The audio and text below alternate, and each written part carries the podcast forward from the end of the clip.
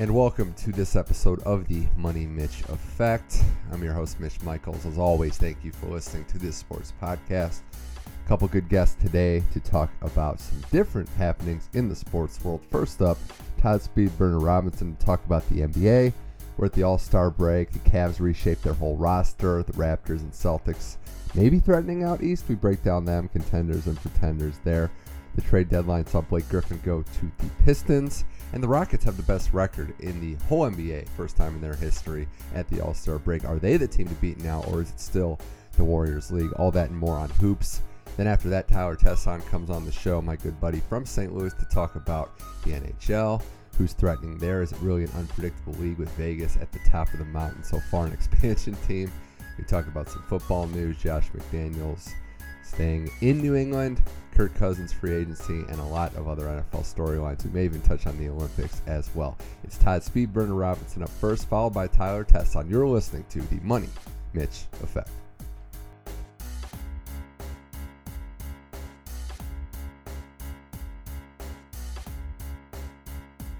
All right, it's time to talk professional hoops. We're at the NBA All Star break. More than half the season is gone. And back on the show, on the Money Mitch Effect, recurring guest Todd Speedburner Robinson. Todd, thanks for rejoining the show. Yeah, good to be back. It's been a little while, but so uh, yeah, let's tackle a few things.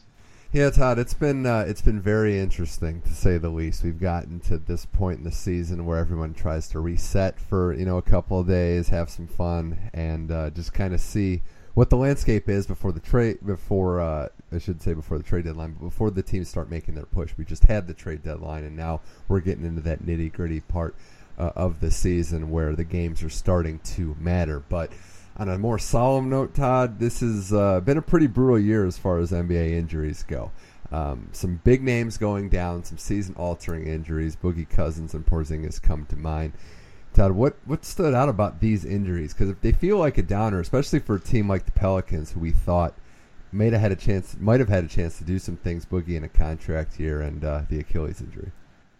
Yeah, you know, I think New York stays the uh, this the course. Porzy's the guy they got to build around. It kind of you know interrupts things, and it's a big damper on you know how he's gonna you know mesh with some of the new talent there, the point guard they drafted out of France and stuff. But with the Boogie in- injury, you know, I, I read where it really might change kind of, you know, are they going to resign him? Are, are they going to go with the Twin Towers long term?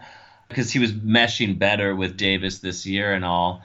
And, uh, you know, they had Jrue as healthy, which, you know, that's that's another Pelican who gets hurt uh, now and then. I think that that really hurts because they you know, they wanted to get more of a look of, you know, in today's modern NBA, does a twin tower lineup how how effective can it be against you know smaller teams, uh, more perimeter shooting type oriented teams? So it's it's a real bummer. And it's a bummer for fans, of course. You know, big, bu- you know, Kawhi Kawhi Leonard.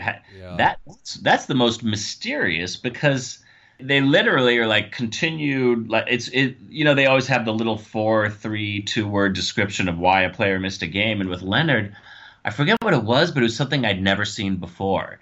And, and leave it to san antonio and popovich to have this whole new vague they were super vague in the preseason when he got hurt about how severe it was.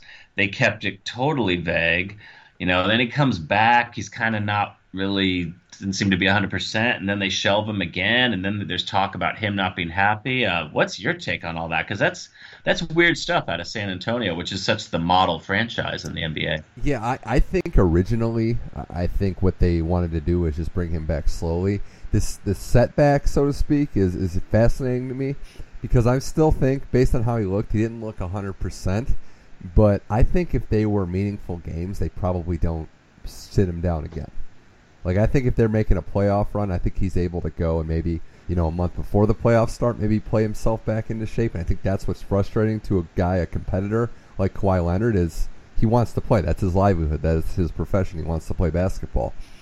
But so you're thinking it's more along along the theme of San Antonio, ultra cautious rest guys, and so now they have a guy young in his prime still, but kind of Yeah. If he's not 100%, let's make sure he's 100% by April mm-hmm. when the games really matter. Right, and I think that's where the frustration is coming out. And I don't I'm not buying into how big. I mean, I think anybody would be frustrated if they're not able to play. But it, it is still San Antonio. I give them the benefit of the doubt. I mean, look at what they've done, Todd, with LaMarcus Aldridge, who flat out demanded a trade. Popovich and him had a face-to-face meeting. They aired their grievances, and he's having one of his best years. He's an all-star again. So I don't think we've reached that point, but look, I, it, it's it sucks. I mean, it, it's a team that was one of the top three teams, top two, three teams last year in all of basketball, and to see what happened to uh, Kawhi this year, is given how old a lot of the roster is, is very frustrating. But with Boogie, I mean, I, I agree with you on Porzingis. I think that's just it sucks, but we've seen that injury before. But Boogie being an Achilles injury, and also in the year where he was starting to figure it out, be more of a consistent 48 minute player a game and having coming off coming off of his best games of the year, I would say that Rockets game where he got hurt, he played phenomenal. Uh, it just sucks. I don't know what his contract's going to look like now. It's a tough position for the Pelicans to be in. Yeah, I mean, better to be a monstrous, huge center and have an Achilles injury than say a point guard or a shooting guard or a slashing, athletic small forward. You're not relying on but, speed. Yeah, but but nonetheless, uh, it's a it's a big bummer, and, and they have to look, kind of look long and hard. And that's a guy who gets hurt a little more often than you know the average guy. Seems like there's a lot of um, I could look it up, but a lot of sixty something games played seasons out of Boogie. So it kind of continues that that trend. But um, that's where you really you know that's that's the biggest like bummer in terms of a setback. I'm I'm looking right now and his second year oh that was his second year was i think the strike year. It was 64 games. So so but he has like a 71 game 59 game season 65 yeah. game season. Last year he played 72 games you know now this year he gets 48 before done for the year. So he's he has a hard time staying healthy it seems um, for such a huge guy who almost looks invincible yeah, hopefully he can come back and uh, hopefully he gets, you know, obviously the contract he deserves and he can come back to being a dominant player. But a scary situation for Boogie Cousins. Uh, let's talk about another team, though. Another team actually dealing with an injury. Kevin Love, another guy, he's been out for close to two months, or it will be close to two months when he's expected to be back. But Todd, the Cavs were just struggling. They were almost free falling. It was pretty tough to watch from Christmas up until about a week ago. They make an overhaul to say the least. Something we don't really see a lot of on trade deadline day. They overhauled six of their 15 contracts to get new players in, and they've won three straight since they made those deals. Out went Isaiah Thomas, out went Dwyane Wade, uh, Channing Frye, among others. They bring in Jordan Clarkson, Larry Nance Jr. from the Lakers. They bring in George Hill. They bring in Rodney Hood. So a lot of pieces have been moving, but the Cavs look better. They look rejuvenated. I'll ask you, Todd. Just obviously because we don't have a lot of track record, we don't have a lot of data to back up what happens when you trade six guys at the deadline when you're contending for right. the title. But do you think this is flash in the pan? This is hey something different, or do you think this is sustainable? Like this legitimately makes them much much better and maybe contender worthy again. I'm more of a believer that it's legit because they really did, as you stated, radically retool the roster and they got younger, they got more athletic, and and the real key is for the first time in a long time they're athletic on the inside. They can block some shots with a, a power forward slash center in Nance. Young guy who's now going to be playing, you know, where his dad played for so many years and was a star in the league, what, 35 years ago. yeah. So so I, th- I think I think it's legit. You know, they needed to get younger. They needed to get more athletic. You know, Jordan Clarkson's a, a nice perimeter slashing guard who, uh, what, probably 24, 25 years old. You know, in his prime. You know, versus an aging Wade, and versus you know the the very one dimensional, really kind of, in my opinion, gross Channing Frye. You know, it, it's it's a big upgrade and it's in, infused the life they needed. Now, in Hill is just kind of a steady hand. He's in his tenth year at the point.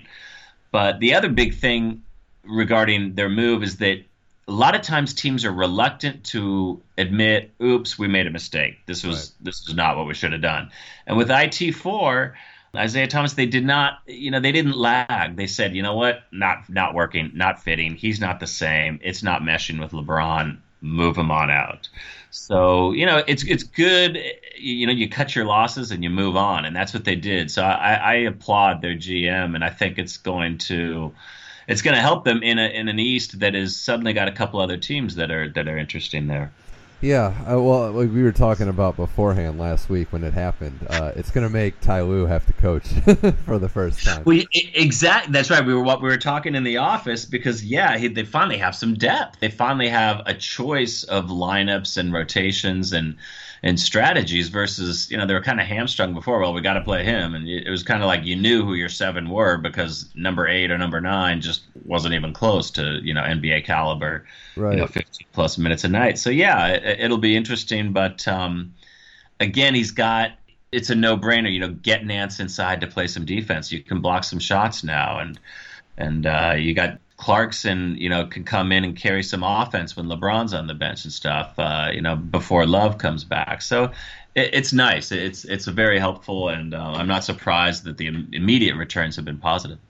Yeah, it definitely makes them more athletic. Um, I think one of the big things with this Cavs team was that they had to try something because you have no guarantees. It'd probably be more likely that LeBron's not there next year than he is. So you have to try something to entice him to stay, and it wasn't working. They did the right thing in moving on from Isaiah before having to, you know, either put up or shut up and, and pay him a lot or, or end up with nothing. But I think that point guard position is very fascinating too because you have LeBron, who is a quintessential point forward. You're going to play Clarkson a lot of minutes, or you're going to try George Hill out there uh, in crunch time. And what it did too was it might have rejuvenated some guys they had currently on the roster that didn't get traded. J.R. Smith's looked great, and uh, Cedi Osman, who's getting some minutes, has also had a spot open up in the rotation as well. They just had to try something. They had to they had to rejuvenate that locker room it, too. Exactly, try that. something. And I noticed that J.R. Smith, little signs of life, because you know he's been kind of slip sliding a bit, but. Um, you know, he can still stroke it. Uh, I, I, don't know if he's quite as explosive as he was, say, uh, four or five years. I mean, he came into the league a long time ago now. Yeah, he's your uh, J.R. Smith. So LeBron is what in his 15th year. J.R.'s in his 14th year. You know, he came out of high school too. He was the fourth draft. Him and the other Smith, Josh, who's already out of the league. So um, yeah. both came in from high school in that yeah. draft. And Andrew Bynum out of high school, out of the league many, many years ago. Uh, I think it was the next year though. Bynum was five. Yeah. Okay. Well, yeah, yeah, you might be right there. I'm trying. I know Bynum was the last Smith year. Smith were 04. Yeah, but they were later, later deeper into the 04 draft. I think yeah. Bynum was like the 10th pick, but I don't think either J.R. or um, Josh. I don't think I know Josh didn't make the lottery. I don't think J.R. was a lottery pick. I think they were in the teens. But um, yeah. anyway, we're sidetracked. they, they've rejuvenated, and um, I, I, think it's. Uh, they got good options now. And, and you talk about who do you go with? Well, you know, it's kind of like a hot hand versus Hill, Hill versus Clarkson, but um, it, it's help for LeBron that he badly needed because he has been, and we'll talk about some stats uh, later, but he's been pretty incredible this season. He certainly has. He certainly has. Still talking with Todd Speedburner, Robinson, Money Mitch effect, uh, and what the Cavs have done essentially. Now, I'm not ready to say they're able to compete with the Warriors, the Rockets just yet, but in the East they're back maybe in the driver's seat given what they've done, how they've looked, and also Todd how the feel good Boston Celtics who went on a tear after Gordon Hayward got injured.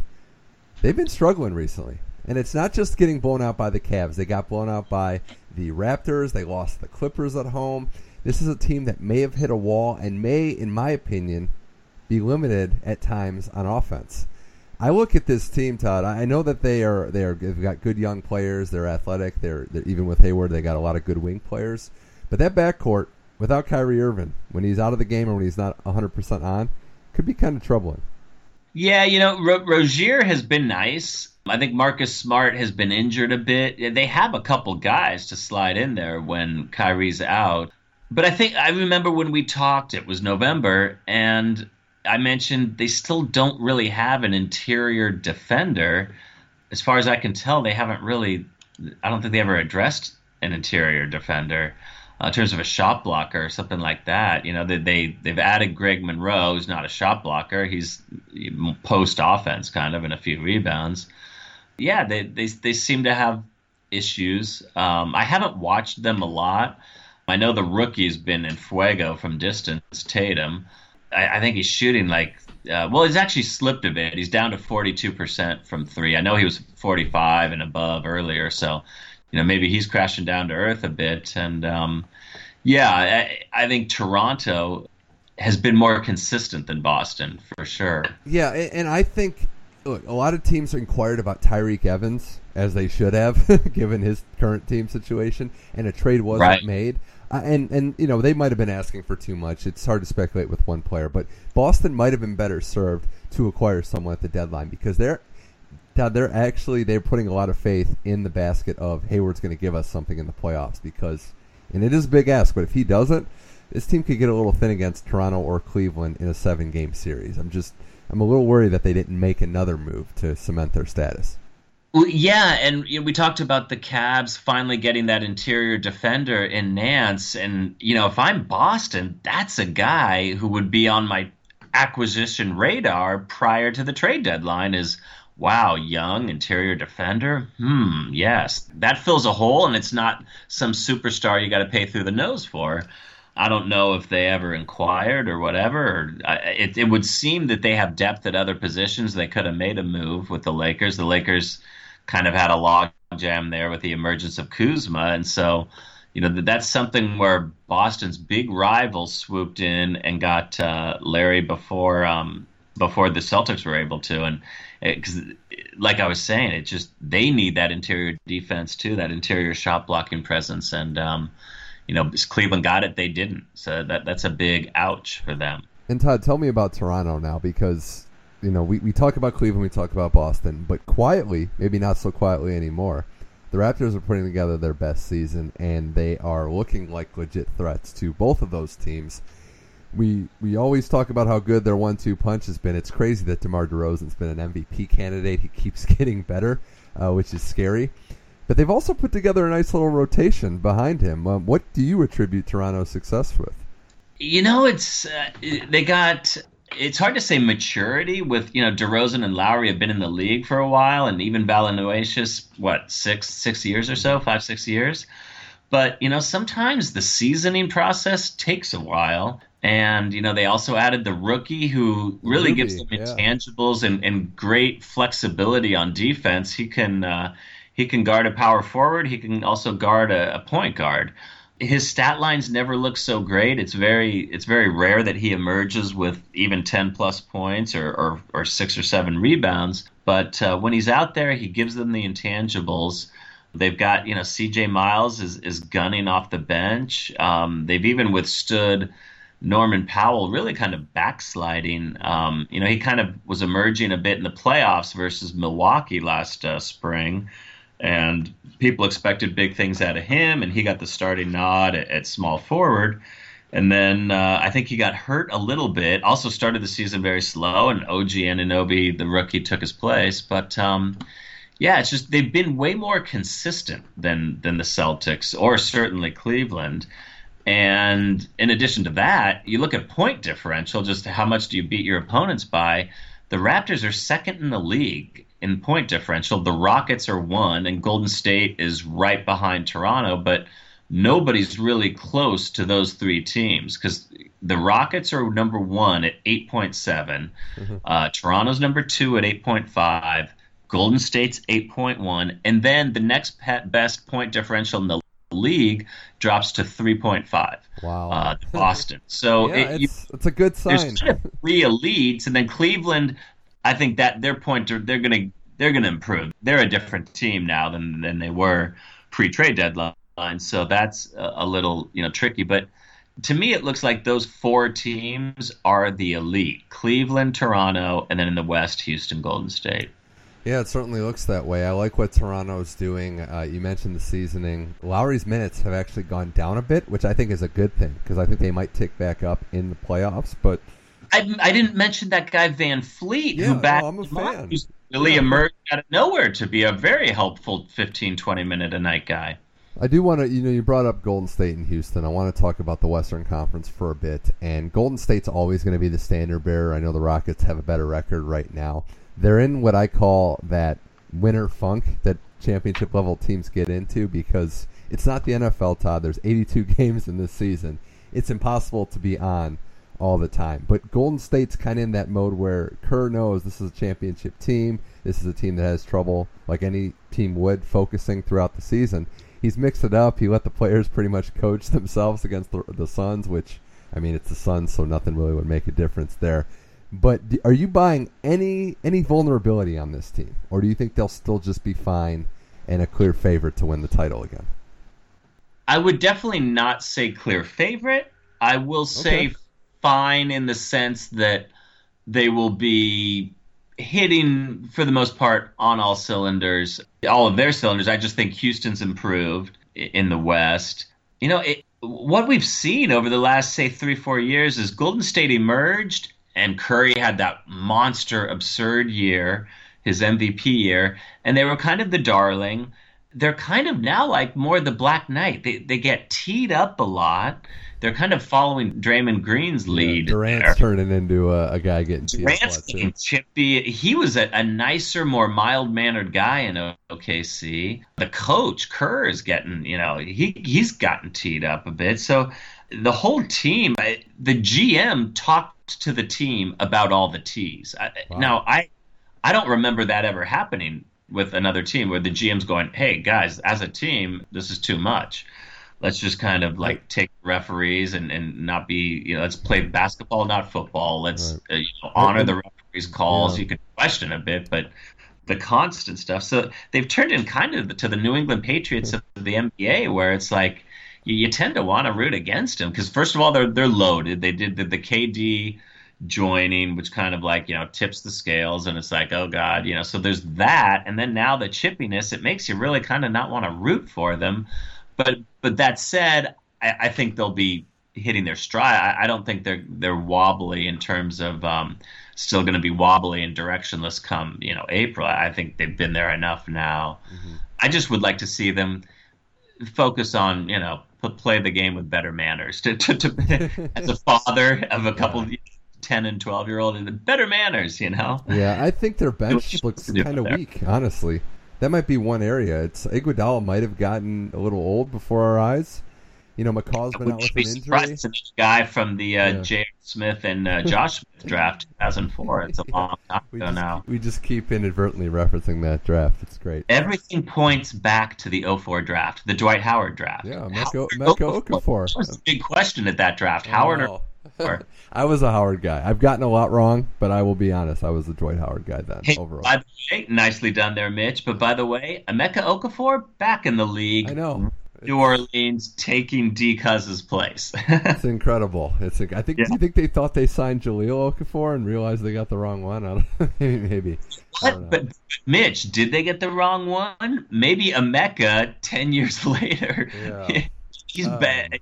Poor Jahlil. Wow. What a I, what a Daisy draft pick. Very very weird. Um, I don't think getting back to the Warriors. I, I, I it depends on what we consider clear favorites. I think I wouldn't say overwhelming, but I think clear favorites, in my opinion, means most likely team to win the title is still the Golden State Warriors, even if the Rockets have home court in the playoffs. But I have to give Houston credit because I didn't realize this. This is the first time they've ever in their franchise's history had the best record at the All Star break.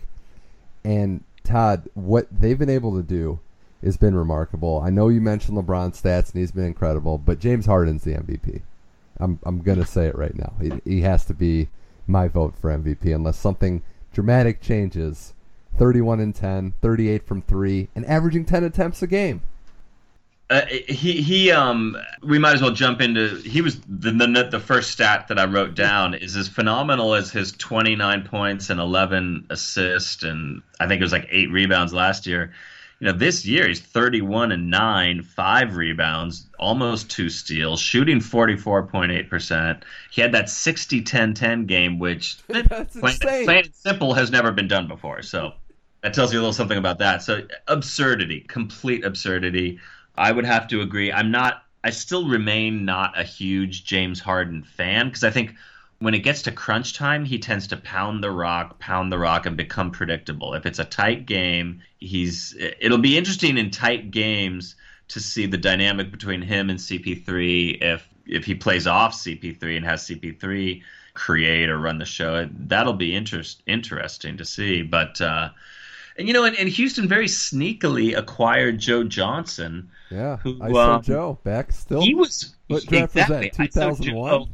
He was very big in beating the Clippers last year in the playoffs for Utah. He he played a very big role. Was over twelve points a game in those playoffs total, and he was big in the clinching game against the uh, the Paper Clips. So you know, Joe Johnson been in the league forever. He's 36 years old now, but he could come through and play a key 10 to 12 minutes, um, you know, a night for them uh, come playoffs. And it's like he's just so savvy and smooth, and he's like, you know, he's not. There's a guy who's not going to get teed up or whatever. He's just like mild mannered Joe. I think Clint Capela could be a key, and, and Eric Gordon as well to some extent. But if Capela can can go beast mode against the Golden State, really attack their inside I think that's because we, are setting up for them in the conference finals, right? I mean, the Total. Thunder, the Thunder were they're getting better. Paul George is really fitting into that system, but you know the Robertson injury is is a bad one for his for their defensive purposes. I just don't see them on that level. And I know you really like the Utah team. It's a great story, maybe one of the stories of the year with Mitchell and what they've been able to do post losing their best player last year.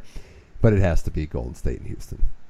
Yeah, and, and I'm glad you mentioned Clint Capela because I, I was a big fan of him. I, I remember when he was drafted, and I was like, you know, who's this guy out of Switzerland, you know? And you're watching the draft, and then they show you like 30 seconds of B-roll, and I was like, wow, I like him. And they're like, he's super raw, but you know, he can jump and he's explosive. He's but he's very raw, you know. And uh, it's been great to see. He's one of those great stories where a, a highly athletic guy works on his game, works on his skills, and you see steady improvement every year. So he's a big reason, a huge reason why Houston is, I think, significantly better than they were a year ago and are far more of a threat to uh, mm-hmm. taking the Western mantle from Golden State. They've kind of had a stranglehold on it uh, for three or four years now. So, yeah. You know, Ariza's, you know, he's getting into his 30s, but still able to do it. Eric Gordon played some really nice ball when CP3 was hurt early in the year yeah, I'm very much a believer in, in Houston uh, being a heck of a tough out, even for Golden State come uh, conference finals, assuming that is what we'll see. I do want to ma- let you mention, still talking with Todd Speedburner Robinson on the Money Mitch effect.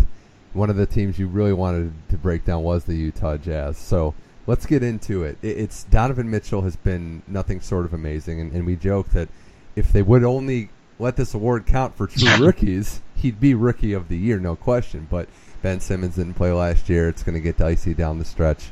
But I'm a fan of what he can do. I'm a fan of Quin Snyder dealing with this team through adversity. It's one of the few, I think, feel good stories. And, and who knows? This team could win a playoff series.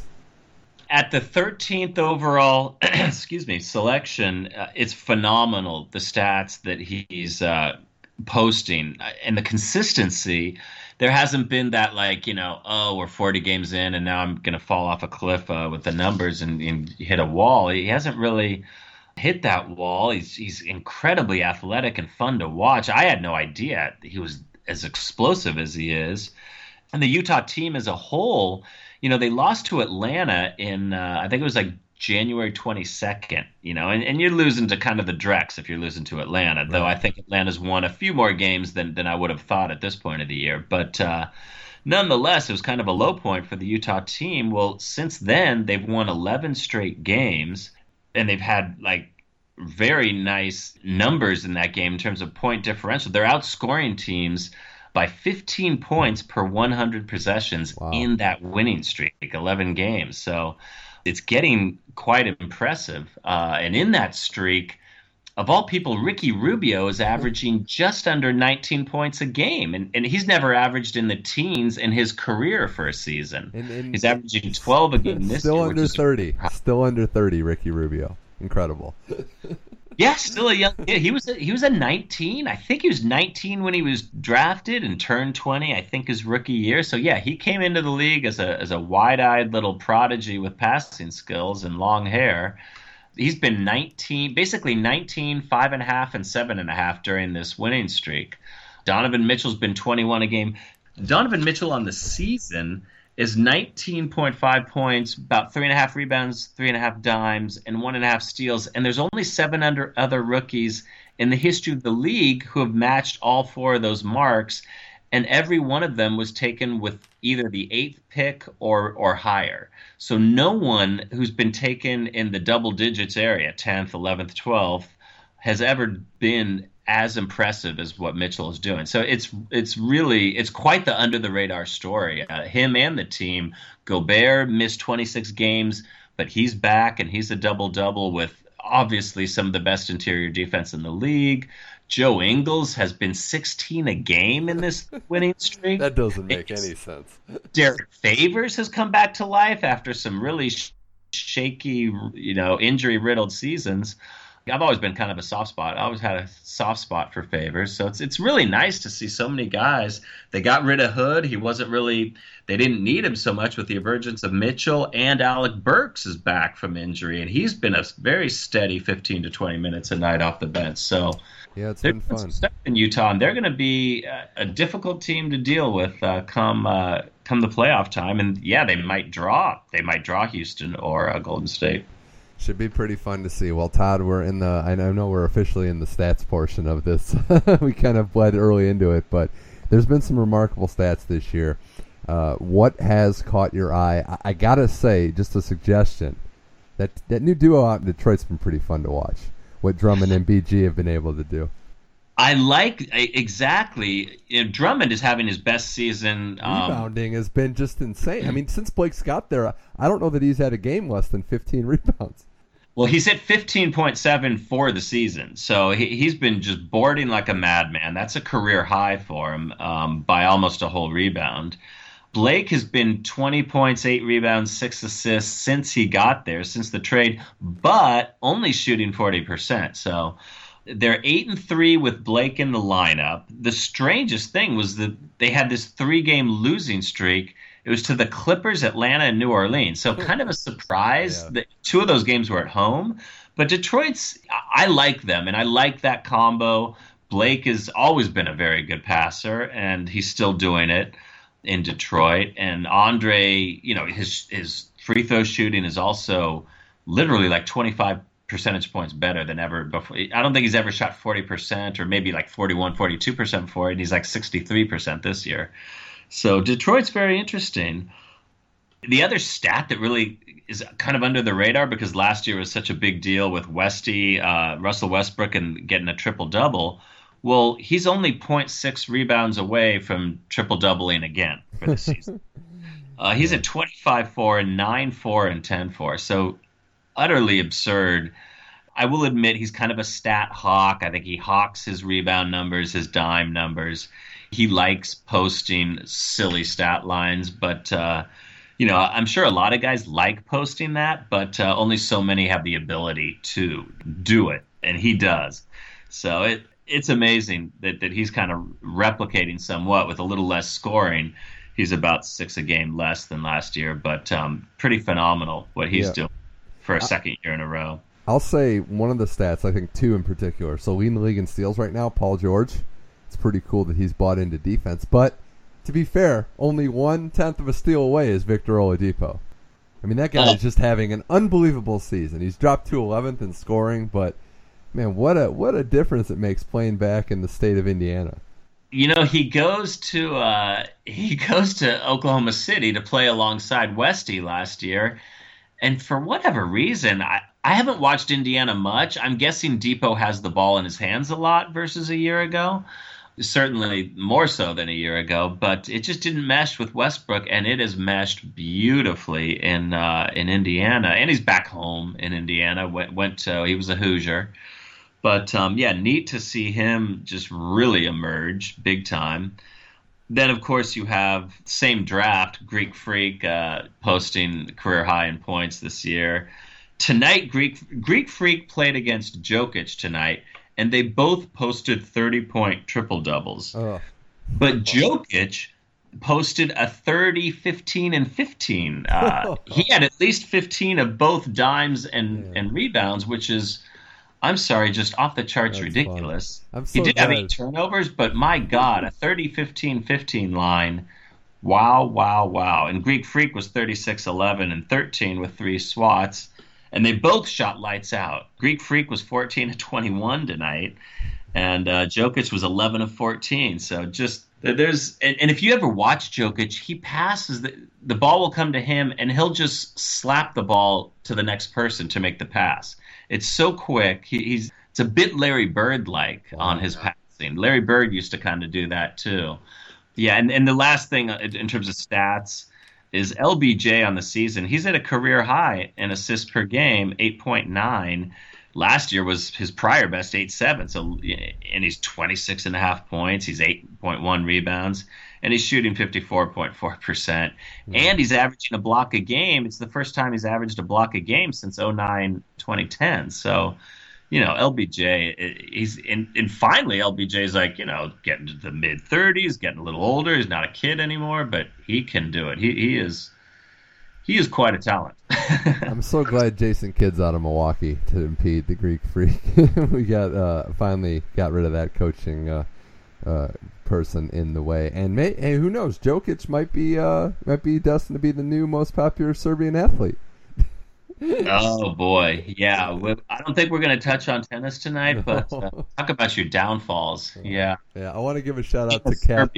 I want to give a shout out to Cat though. 51 double doubles before the All Star break ties Kevin Love for most double doubles before an All Star break ever. Third on that list was George Mikan. Pretty cool that all three were Minnesota based players. So. Oh, that's interesting. Yeah. That is interesting. Pretty cool. And speaking of that, Todd, before I let you go here on the Money Mitch effect, you know, it is All Star Weekend. It's in LA. It's always kind of interesting to see uh, some of the events. I was always more of a Saturday night, you know, the Friday night, the rookie skills, the rookie game, and then the Saturday night always was something I was you know tuned into and still am to this day. But what what do you like or dislike about All Star Weekend?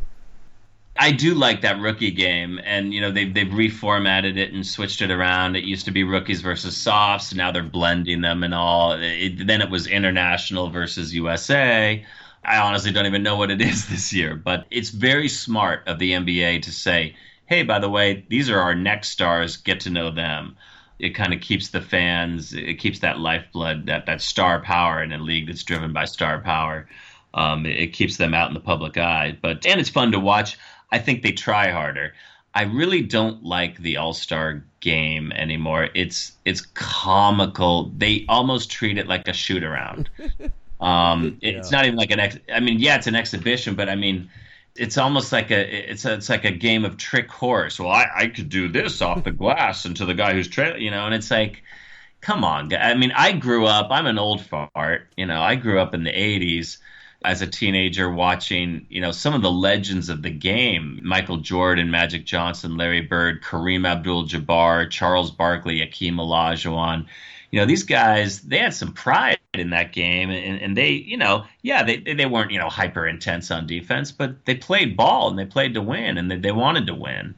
And you get the feeling that it's just All Star weekend, by the time Sunday comes around, it's all about how many, you know, rap superstars are in the crowd, how many actors and actresses are in the crowd what's the party situation who's wearing what what singer is there and, and, by the time the game and then the game comes around and the players it's unwatchable to me. So yeah, i like the, say, the, dunk contest though. I mean that's the one that I, I always remember and that's that has some history behind it. So you like to think every year it, it isn't always good. But you get a good dunk competition like the one between gordon and LaVine a few years ago that can be pretty cool.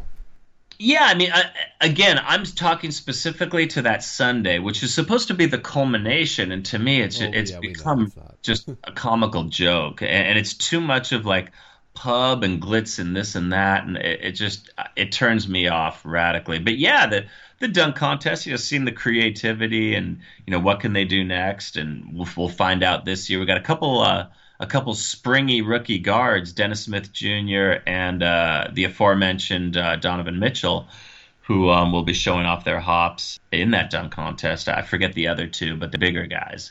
Should be fun. Can't wait for that. Todd, this was a pleasure. Uh, we'll have to be chatting some hoops in the uh, in the springtime months, and probably dive into some tennis then as well. I think that might happen too yeah, get a little more clarity on the tennis season, which has uh, been interesting, and then uh, do a little playoff preview in uh, eight weeks or so. Sounds great. Todd Speedburner Robinson, thanks again for coming on the Money Mitch Effect. No doubt. Great to be here as always.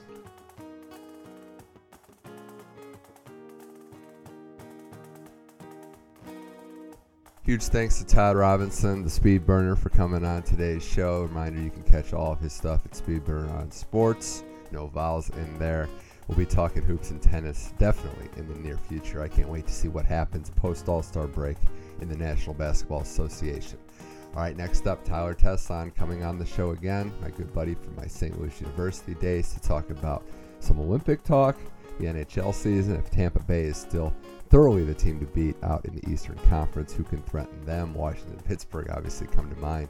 And what the West looks like as well in the NHL. We talk football, we talk free agency, we talk a lot of different things. It's Tyler Tesson on the Money Mitch Effect, chopping it up sports. Here it is now.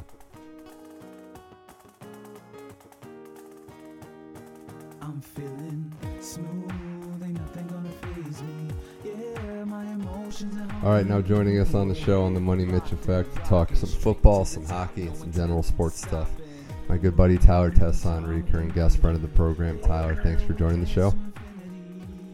No problem. Thanks for having me, Mitch. It's interesting this time of year with football season over. We know it never really leaves the news cycle, um, but we have the winter sports to talk about as well. I want to be honest, though. I'm getting into the Winter Olympics at this moment. I've caught the spirit, and as we're recording this, USA is playing Canada in women's hockey in the background right now. That Tyler, that might be my biggest uh, in, investment right now with how the men's team started off so sluggish, and there's not really uh, you know NHL players at these games. Is the USA Canada women's hockey, hockey rivalry? Yeah, the men's is definitely it's tougher to get into without your big name guys in there, and luckily in the women's, USA is always there. So, you know, that's pretty much going to be them in Canada in the end. So at least, you know, that one's going to be entertaining. Yeah, don't think Japan or uh, South Korea has what it takes. Korea, unfortunately. It's funny because I didn't even realize this until uh, today, but women's ice hockey is the one sport that South and North Korea are unified under. That's the only sport that they're competing on the same team. So yeah, which is strange. I guess maybe if they didn't, they wouldn't have a team. That's what it seems like. I can only imagine what it would be like if, if the men's team had to play North Korea. If it was USA versus North Korea, that would be a bloodbath. Yeah, I, I wouldn't feel safe out there. no, not at all. Not at all. Um, but yeah, USA women have to win this year. They they came as close as you could possibly come in Sochi in 2014 and it's hard to believe they haven't won a uh, a gold medal in 20 years. But the Olympics are nice. It's a nice break from uh, the professional sports grind, the, you know, the college basketball that feels like a professional sports season. Is there any other event just to touch on the Olympics, Tyler, that you've been a fan of? Just randomly, I know curling's got everyone's heart right now. For me, it's really just curling and hockey. That's those are the main ones. Everything else, I kind of just keep on in the background, but I wouldn't say I'm intensely watching any of them. They need to explain curling to. They have to have broadcasters explain it better to people that know nothing about the sport. That's one of my takeaways. Because it's a fascinating yeah. game, but I need more of a breakdown for people that don't know anything. And I think the attraction is, I think most people think that they could just go out there and do it themselves. You know, like when you're watching skiing and ice skating and a lot of the other ones, you know, most people pretty much know they can't do it at that level. But I truly think the general audience is like, oh, I could go out there and beat these guys yeah. at curling. Like four years of training, give up drinking for a while, and they could do it. Yeah, it's uh... Like I, I sweep my kitchen floor every day. I can do this. Yeah, no, I've been watching that. I've been watching some skiing just because they're going like 70 miles an hour out there. It's pretty crazy. Um, the jumps too, especially. Uh, and then it's funny that snowboarding, which still feels weird to me as an Olympic sport, is just being dominated by teenagers now. Teenagers and Shaun White is pretty much who wins Olympic sports. So, uh, in snowboarding. Yeah, that's the one I I forgot to mention. It's kind of you know not your standard Olympic sport, but that one actually is pretty entertaining to watch just because it's just unbelievable what those guys can do. Yeah, I feel like USA just made it a sport so we can run up our medal count, which is fine. but, uh, I think that's yeah. what's happened. So. But yeah, we'll we'll talk to the professional game. Unfortunately, not NHL players in the Olympics, but the season's still going on. And uh, Tyler, it's been an interesting one. Your team in particular, the Blues, are one team in a list of many for me that I can't quite figure out. And I, I don't know if this is a, a year. What do you think about this? Is this is this a year where we have more teams that are unpredictable? Because I really don't know who's a contender or pretender this late into the season. I feel like most years I have a better idea. Yeah, it, it's definitely been a wild year, and I think a lot of it is, you have Tampa up top, who wasn't even in the playoffs last year. You have an expansion team that's just tearing it up, and yeah. then Chicago's kind of in the dumps right now. And yeah, but the Blues, I they're probably the team I watch more than anybody, and I I have no idea what's going to happen with them. They could not make the playoffs, and it wouldn't surprise me, or they could go to the Stanley Cup, and it wouldn't surprise me. Yeah, that they blew that Nashville game, and that was so uncharacteristic of that team and of a Mike Yeo coach team to blow a three goal lead like they did. They have they're as hot and cold as they've ever been, and that's saying something for that team that's been prone for good in, in rough patches. But I just I, I don't know. I mean, I wonder where it's a, it's a cliche, but where the offense is going to come down the stretch for this team. Chicago being uh, being on the dumps and, and, and going on, I think, a six game losing streak and, and sliding out of the playoff picture as it would seem right now might be the biggest story of the year. Them in Edmonton, everybody's trendy Western Conference final picks, uh, because Chicago still, despite their aging and, and despite you know a lot of their uh, their salary cap issues, they still have two of the top you know players in the league and other great players, and yeah, it's just been a disaster for them this month. Yeah, and you know, I always thought as long as they had Kane and Toews, they're pretty much going to be fine. But I think, you know, with being on such a tight cap and trying to fill in those role players, I think maybe it's just catching up to them where it's just one of those years where they didn't find all the right pieces. Panarin, that loss was big because I thought Saad, while he's doing all right, Panarin played so well with Kane, and he's just not as good anymore. Um, I, I mean, no. Say, you know, Saad's not playing as well anymore, and Panarin is was a loss, but they're getting old on that back line. You know, Seabrook got healthy scratched at least once this year. Keith is looking his age. If you're a Chicago fan, it's sad, but you had to realize this day would come because it always does. Yeah, and goaltending, they're about average at it. Maybe that's being nice, but you know, with the team getting older, you really need a goalie back there that can stand on his head and I just don't think they have it right now. Everybody likes Nashville and Winnipeg in the Western Conference, and I think you can easily see why. In Nashville's case, they've done it before, and they're really heating up. They're getting healthy.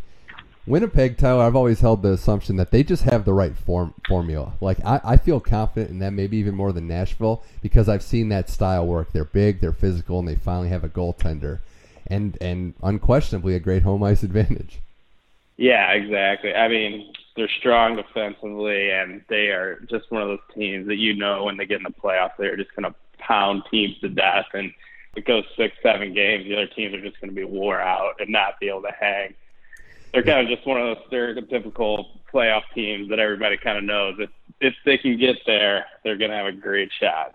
Yeah, 21 wins at home this season, most in the NHL. Uh, it's pretty uh, incredible. Still talking with Tyler Tesson on the Money Mitch effect. And then, I mean, you have the Eastern Conference, Tyler, which is, it's funny to me because we know it's basically three teams from the Atlantic and then everybody in the Metro trying to figure out those last spots. I've never seen the dynamic that one sided in a division.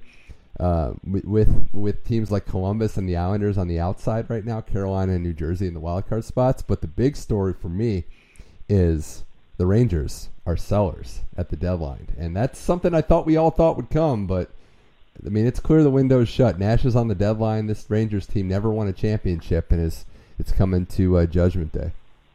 Yeah, and they were one of those teams last year where you kind of felt like the window was getting pretty close there, and I think I think it's finally there now, and they're getting older, so I would look for them to be big time sellers this year. Is there anybody else in that division though, the Metro? Uh, we should just pencil in Pittsburgh, Washington again, because I, I mean, I feel like we could hype up all these teams, but at the end of the day, we know what the conference semi is going to be. Yeah, I I really like New Jersey, but I think I think they may be one more year away from I think third year away and probably a player or two away from being at that level with those teams. But yeah, I mean, it's pretty much Washington and Pittsburgh, and I think that's probably what the NHL wants for ratings too. Yeah, they got a goal. Sc- they got some goal scoring now, the the Devils. Uh, but they, yeah, I, I, don't think they have the firepower for that series for a seven game series against those two teams. If you're if it's Washington, you know they're praying that somebody knocks out Pittsburgh early in that first round. That's all. Yeah, yeah, and you know Pittsburgh would love to play Washington, and just own them in the playoffs. Well, and not to go back and forth between conferences, but I just I have to bring up the Pacific Division because it's have you seen that Tyler? It's just basically a clown show right now with Vegas, San Jose, and Calgary as the top three seeds. San Jose, that's gone into a slight rebuild mode. I don't think many people have realized what they've done. No more Marleau. They've, they've kind of cut costs across the board, yet they're still in second. Calgary, who couldn't stop anybody last year, and the Vegas Golden Knights. I mean, that division makes no sense. I don't care who you are. No hockey prognosticators had these three teams in February. Yeah, I mean, I think Vegas is the story of the NHL this year. I mean, it's just unbelievable. I was looking at something earlier. I think they have the best winning percentages in any expansion team in any sports league ever. yeah, and they had pretty they had, unbelievable. They had the most wins in NHL expansion in NHL expansion season history, like with three months of the season left. yeah, and what I think, what do they have? Just a handful of losses at home this year too, which you know I think a lot of sports leagues will probably be looking at. You know, NFL, my teams might be going eight zero at home yeah, out there. That Vegas because other teams don't know how to handle it. Yeah, that Vegas flu is just sweeping through there, but. Um, no, I, I, yeah, you could have made a lot of money if you thought that early in the season. If you just hammered uh, uh, the Vegas team at home. I, I don't know. I mean, I, I am still I, I sound like it's my hill to die on, and maybe it is, but I still doubt them in a seven game series when you play the same team in a row and they can study you and size you up. Yeah, I I'm with you. I just I don't know. I just I feel like it's just one of those strange years for them where they may go on a run. I it's just nothing stopped them yet, so it's hard to count them out. A lot of they're, I mean, yeah. they're getting scoring. They may have forty or uh, four twenty goals scores this year too, so they have some depth. Yeah, and I think with the exception of Neal, nobody else has gotten 20 goals before in a season. It's all career highs across the board. So, uh, yeah, yeah, it, you know what? It's true. I mean, it is an open up for them. But to be fair to teams like Columbus and Nashville who have complained uh, vocally or non-vocally, it is a little easier than it was for those teams, you know, to be an expansion team. The rules are more more friendly than they were 20 years ago. So can't be too yeah. can't can't not mention that. But the last thing I'll say yeah. in the NHL this year right now is uh, I want to talk about the local teams out here in the uh, Los Angeles area. It hasn't been good at all uh, in the last couple months. The Ducks never got out of the gate, and the Kings, who started out strong, dealt with injuries. They made a trade already. We're, we're getting a trade deadline season you know, only a little like a little over a week away. Dion Phaneuf back in LA or in LA, I should say, but on the Kings. Um, interesting move. I wasn't sure that that would be the one that would work. Yeah, and sending Gaborik on his way out there. Gaborik, it's it's kind of a sad day. you know, it's funny as we're recording this now. Uh, Canada beats USA, and a line brawl breaks out at the end of the game. So, so we'll have to keep tabs on that. But no, I Gaborik eh, getting traded to leaving LA, I should say. It's kind of a bittersweet day because he didn't have anything left, or much left, I should say. He's 36 now. He's banged up, but without him, you know, they don't win, and that I think that's as clear as day. You know, Phaneuf's still a good player, but you know, he's he's getting out end of his career here too, though. yeah, they just can't score. I, I, don't know why. I mean, it's something, but they just they they have a tough time scoring. It looks like Doughty's going to win the Norris again, uh, but or one of the people up in the running, but they just can't score. And uh, I mean, who knows? They can just sneak into a Pacific spot, and it could happen. But I, I think that division yeah. is just a mess. How Edmonton hasn't fired McLellan yet is truly remarkable, given the hype on this team. I, I don't understand it. You have Connor McDavid, who is just a certified beast already, and you can't and you can't figure it out. Yeah, there there are going to be some shakeups there, especially after the expectations last year coming into this season. They're they're not going to be happy with not being a playoff team. Oh no, oh no. And last thing here on the NHL, Tyler, do you see any other names other than Nash we mentioned that maybe big time names dealt at the deadline? And do you think maybe your Blues might be buyers and uh, trying to acquire someone?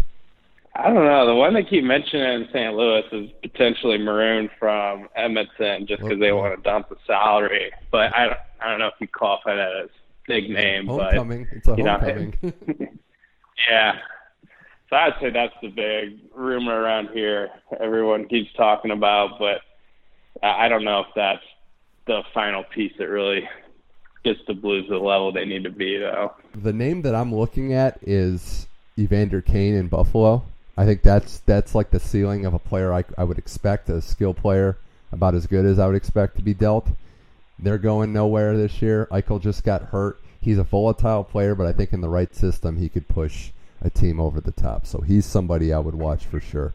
But yeah, it's interesting with all these teams like all over the place. You're not really sure who's good and, and who's not good. So who's going to be a buyer, who's going to be a seller. It's very fascinating to say the least. Yeah, I think just put your money on Tampa Bay at this point. Yeah, it's a safe one. It's a safe one. Boston's tough too. All right, Tyler Tesla, Yeah. money, Tyler Tesla, money, Mitch effect. Let's talk about football because I can't remember an off season that has had this much drama already, especially in the coaching ranks.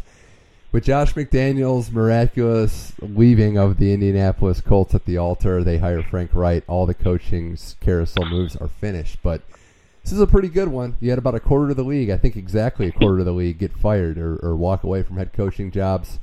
Uh, a lot of drama there. What do you think was the lasting memory of this coaching offseason, Tyler? What do you think will stand out the most of this 2017-2018 offseason? It's got to be Josh McDaniels. I mean, Right? that one just. I mean, well, and the other thing is, like, I I feel like that Colts job was probably the most coveted job out of all of them, just because you have Andrew Luck there. So, you know, a lot of these other guys who took jobs elsewhere probably would have been interested in the Colts job if they didn't think they had McDaniel locked up. He just kind of screwed them all together. oh yeah, I think about a guy like Mike Vrabel or some of the other names that were were out there. Yeah, what I, don't know. It is so hard to get a head coaching job. That's what I mean. You better be sure that the Patriots are going to give you uh, that head coaching job at some point. I know he said family. I know he said you know he is young. He didn't want to move, and he can learn under Belichick, but. He's playing a dangerous game. That's all I'll say. There's no guarantees in the coaching world. uh, but I don't know though. There are so many horrible head coaches in the NFL. Like I feel like someone like him, he's just. Let's say he got fired next year from New England. I think he probably had offers to go somewhere else just because it is just there are so many bad coaches and Yeah, nowadays you have to be Jackson, an offensive Hue, yeah, genius. Hue Jackson was not one of the coaches fired. the 0 16 coach was not one of the quarter league uh, head coaches Yeah. fired. Big losers also would probably be the assistants who have to get hired by Frank Reich now. Yeah. Nothing better. The other, the uh, interesting thing with that one too is that everybody's making out like Robert Kraft was the big person behind that. That he really wanted to stick it to the Colts for the whole Deflategate thing. So I think that's a piece that's not talked about as much as it probably. I think it's a bigger piece to this, and I think a lot of people are thinking.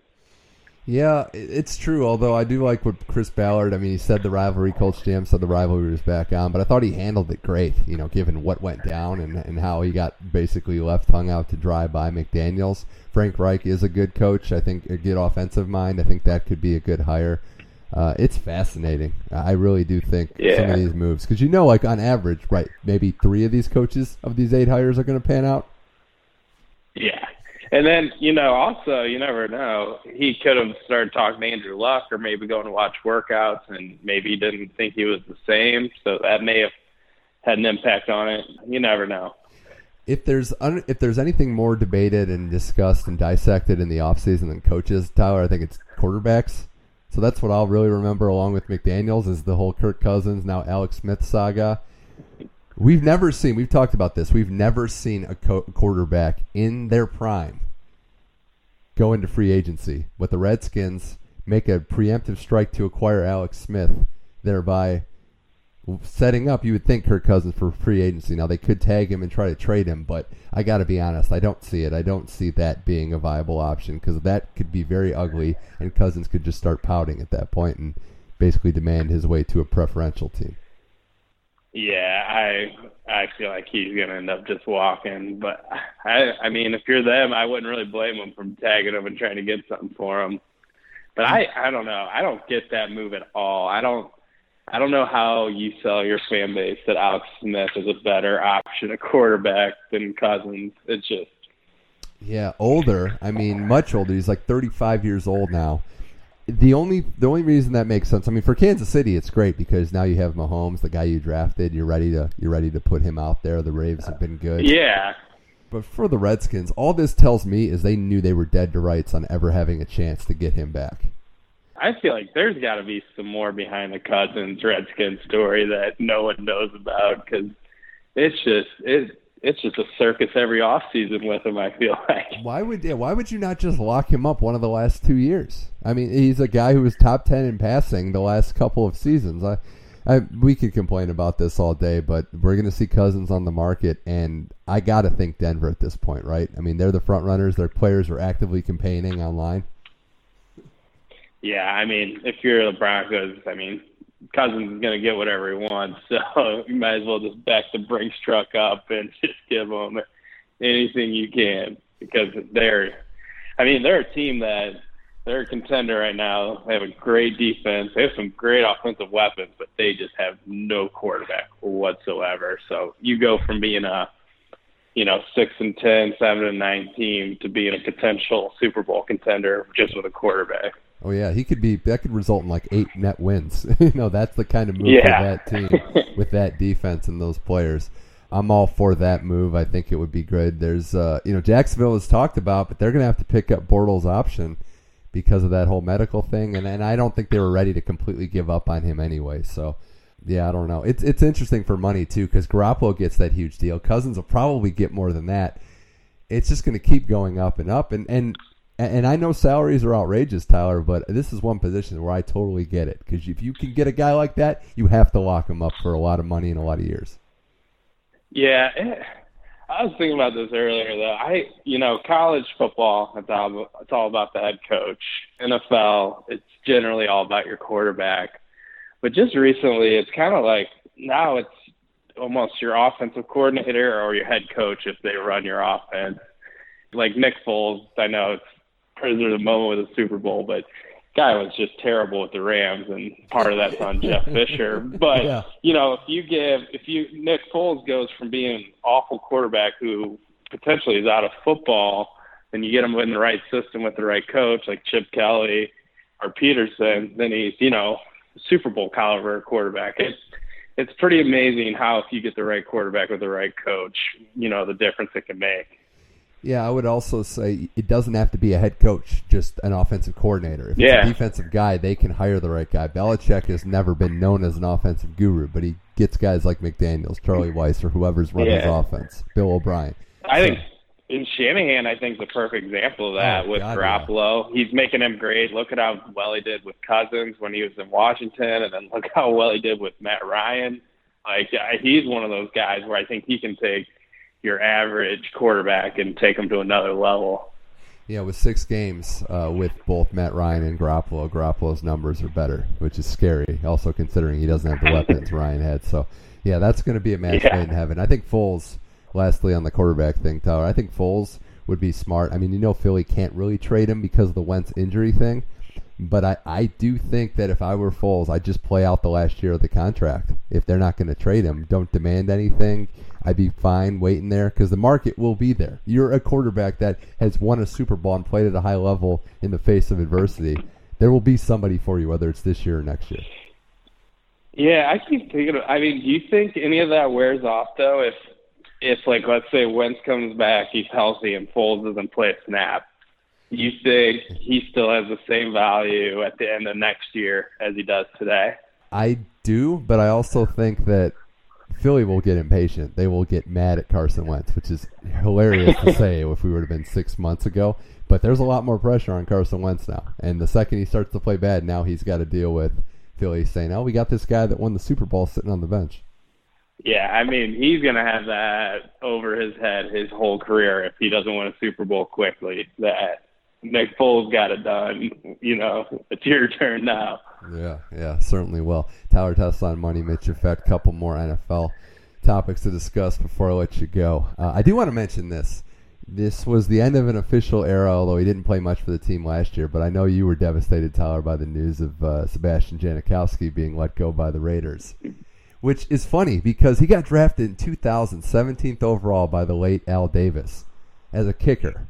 Everybody mocked that move, but you got to admit that was great value for the 17th overall pick.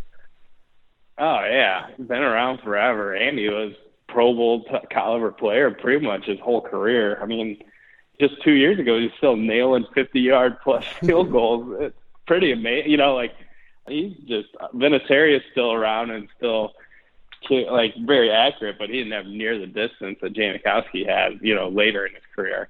No, he didn't. Um, but uh, it's it's interesting. He was never the most consistent guy. He'd miss a few, but one of the strongest legs, an unconventional kicker, and by all accounts, just certifiably crazy. So I was always a fan. Yeah, yeah, great soundbite guy. Yeah, absolutely. Um, another thing I wanted to bring up was the return, maybe return, of a guy I know you rooted for a lot, Johnny Manziel. Do you think he has a future in football?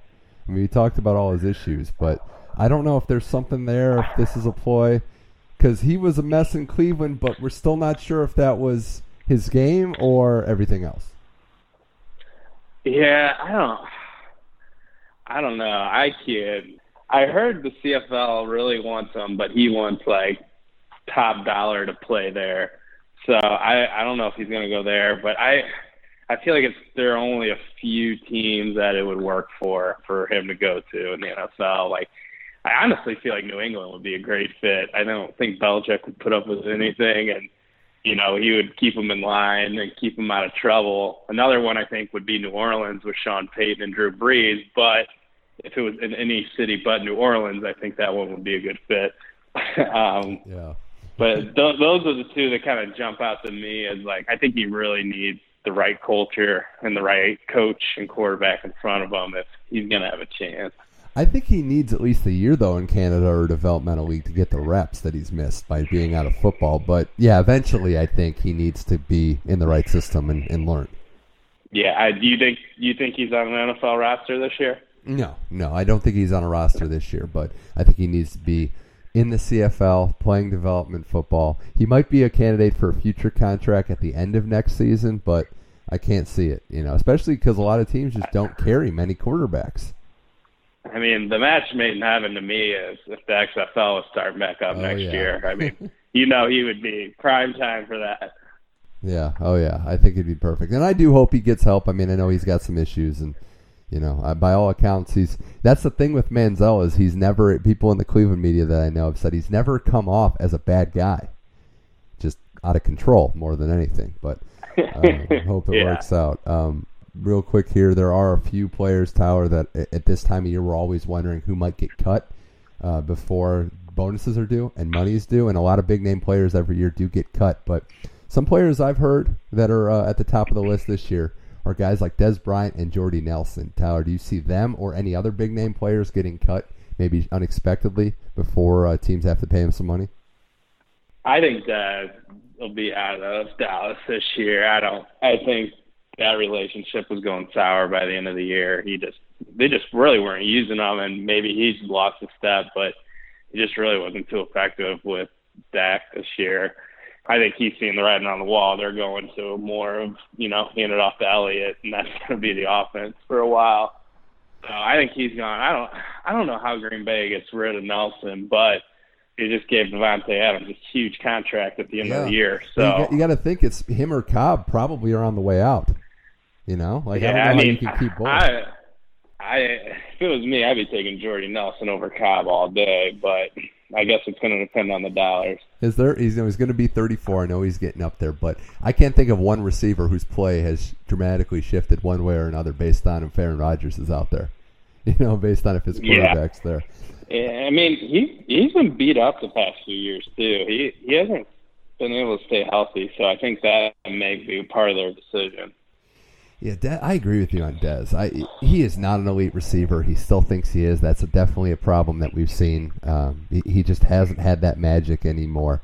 Um, and I think he's gonna. I think unfortunately you might see it in the locker room if he's not happy, not getting Yeah. the ball, not getting thrown to. He's a guy that uh, that I look at to get cut. I think both of those guys. It'll be interesting. Uh, you can't blame it totally on the quarterback because they're getting older, but. Dez losing Romo, and let's say Jordy leaves and goes somewhere else, and goes to a team that just is going to pay him a ton of money, but doesn't have an elite quarterback. I think their numbers just take a huge dip. Oh yeah, oh yeah, for sure.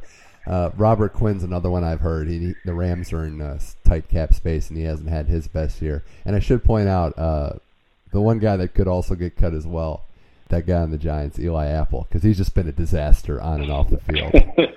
him, and, and Yeah, his mom's getting in there, and it's just it's not good. yeah. What uh what do you think happens with Eli? Eli Manning. Well, I, I think Yeah. they got to keep him.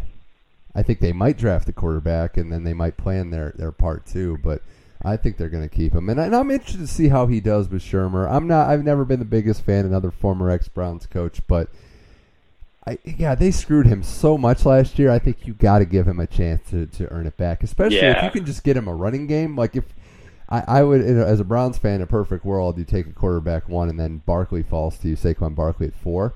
But if I'm the Giants and the top quarterback is taken at one, don't you have to take a hard, long look at Barkley because you've never had a running game, or at least not in the last decade? Yeah, I I guess it's going to just depend on what their gut is on Eli. I mean, do you think you got a couple years left in him, or are you ready to cut ties with them? You know, I think that's going to play a big role in it. Yeah, it's going to be fascinating. I think he might have some football left, especially common theme, given that all the quarterbacks kind of suck in the NFL. So there's, there's always going to Yeah. be an option. Uh, last thing, Tyler Tesson Money Mitch effect. I want to get your quick thoughts on uh, a thing away from the field. Did you see the story about the draft is going to be on Fox this year?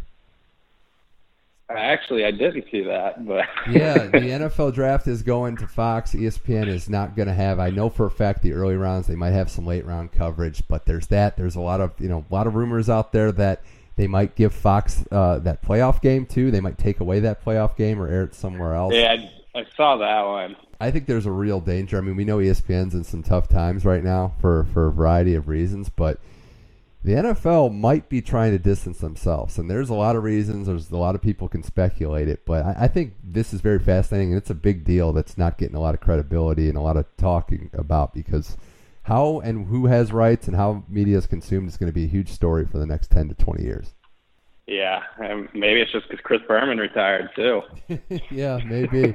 I, I ESPN, yeah, they they they because their whole their whole I shouldn't say whole, but their massive uh, a majority of what they do is centered around the NFL. If they don't have live rights, I mean that's a big deal. Just Monday night they would have them. Yeah, I think that's going to be the fascinating thing to watch in the next five or ten years. Is who's going to be one of these big companies like a Netflix, a Facebook, Google, you know, Apple, whoever it is. Somebody's going to buy in some big, you know, big leagues rights, and it's. I think it's going to just change dynamic on everything. I want to uh, give the ESPN app a chance, but I do think it's a little weird, Tyler, that they're only you know they're they're giving you their thirty for thirties in their libraries, but they're giving you games that aren't necessarily primetime games. You know, like it's it's just a little odd. Like Yeah. why would you want to watch the tenth best you know Big Ten game that week or Big Ten football game or just you know a, Yeah. a weird basketball game? I don't know. I mean, I gotta we got to give it some time. It's the right decision to go into that digital streaming app route, but I don't know if it's Yeah. going to be the, the go to. Speaking of the draft, I did see something. Is it true they're doing like a free agent training camp this year? I think they are. I think that is the plan. I know they're talking about it, but that's that, that'll be interesting to see. Yeah, I man, there there's a lot to see. I, I think it's good to give an audition, but I mean there are personal workouts as well. So if a if a team's really interested in you, they could just fly you into your city to work out and you know figure that Yeah. whole aspect out. But I just hope at the actual draft they let the the, the manatees and all the animals pick picks because that was really fun incredible credible to football. So Yeah. we'll see. But all right, Tyler Tesson, this was uh, a blast as always. Thanks for um, coming on the show. Appreciate you coming on, and we'll have to be uh, catching up in the near future about football, hockey, and uh, curling apparently too. Absolutely. Thanks for having me, Mitch.